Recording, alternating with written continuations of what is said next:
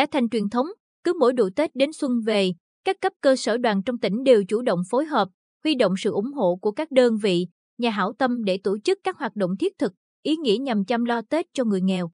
Sáng sớm 24 tháng 12, hội trường xã Hoài Sơn, thị xã Hoài Nhơn, nhộn nhịp. Đông đúc hơn hẳn. Tại đây, tỉnh đoàn và Bệnh viện Đa khoa Thu Phúc phối hợp tổ chức chương trình Xuân tình nguyện năm 2023.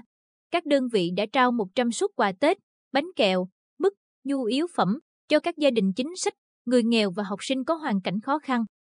Các y, bác sĩ của Bệnh viện Đa khoa Thu Phúc còn khám bệnh, tư vấn sức khỏe và cấp phát thuốc miễn phí cho người dân. Bà Nguyễn Thị Dân, sinh năm 1950, ở thôn An Hội Bắc, chia sẻ, năm nay mất mùa, giá cả nông sản lại thấp, trong khi còn chưa đầy một tháng nữa là đến Tết, trong nhà lại thiếu thốn, nợ nần, nay được nhận quà Tết sớm, tôi rất vui. Theo bác sĩ Tạ Đình Chánh, Phó Giám đốc Bệnh viện Đa khoa Thu Phúc, những phần quà Tết được trao kịp thời cho các hộ nghèo đã phần nào giúp họ có điều kiện đón năm mới ấm áp hơn.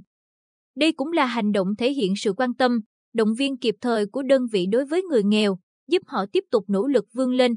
Cùng với các hoạt động cấp tỉnh, đây cũng là thời điểm các cơ sở đoàn hội trong toàn tỉnh tổ chức các hoạt động chăm lo Tết cho người nghèo và thanh thiếu nhi tại nhiều địa phương.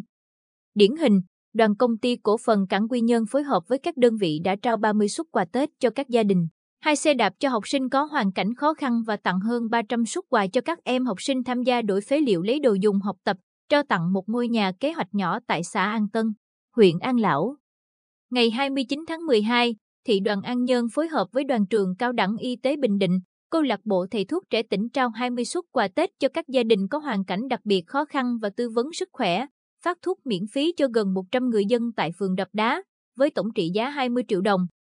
Tiết trời những ngày cuối năm xe lạnh, nhưng với gia đình cựu chiến binh Đỗ Ngọc Cương, sinh năm 1951, ở phường Hoài Thanh Tây, thị xã Hoài Nhơn, đây lại là khoảng thời gian ấm áp nhất. Trong ngôi nhà nhân ái mới vừa được sửa chữa và trao tặng, niềm vui thật sự quá lớn đối với gia đình ông. Theo ông Cương, căn nhà cũ của gia đình xây dựng đã lâu nên tường nhà bị bong tróc xuống cấp. Mùa mưa bão, vợ chồng ông phải lục đục mang xô chậu hứng nước mưa dột khắp nhà. Mệt mỏi và bất tiện là thế nhưng mãi chẳng có tiền để sửa, bởi nhà vốn nghèo, ít đất sản xuất, trong khi đó vợ và con thường xuyên đau ốm. Trước hoàn cảnh khó khăn của gia đình ông Cương, tỉnh đoàn và thị đoàn Hoài Nhơn hỗ trợ 30 triệu đồng để sửa chữa, tu bổ lại căn nhà. Đoàn viên thanh niên phường Hoài Thanh Tây đóng góp ngày công sửa chữa. Ông Cương chia sẻ, tôi thực sự cảm ơn các cháu đoàn viên thanh niên đã giúp đỡ cho gia đình. Năm nay đón Tết trong ngôi nhà mới, không mua sắm gì đã cũng thấy vui rồi. Bây giờ, gia đình tôi yên tâm hơn, không sợ mưa nắng nữa.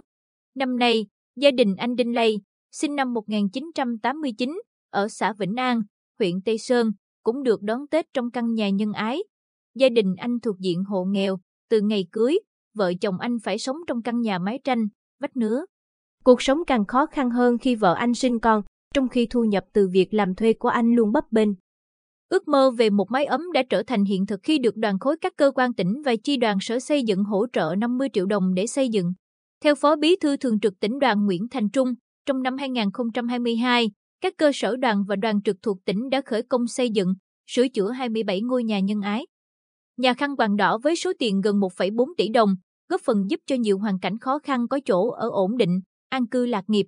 Tuổi trẻ trong toàn tỉnh đang hướng về người nghèo, gia đình chính sách, các em nhỏ, mong góp một phần sức trẻ giúp bà con đón Tết, vui xuân ấm áp và bình an. Từ đó, khẳng định vai trò của tổ chức đoàn trong việc tham gia bảo đảm an sinh xã hội.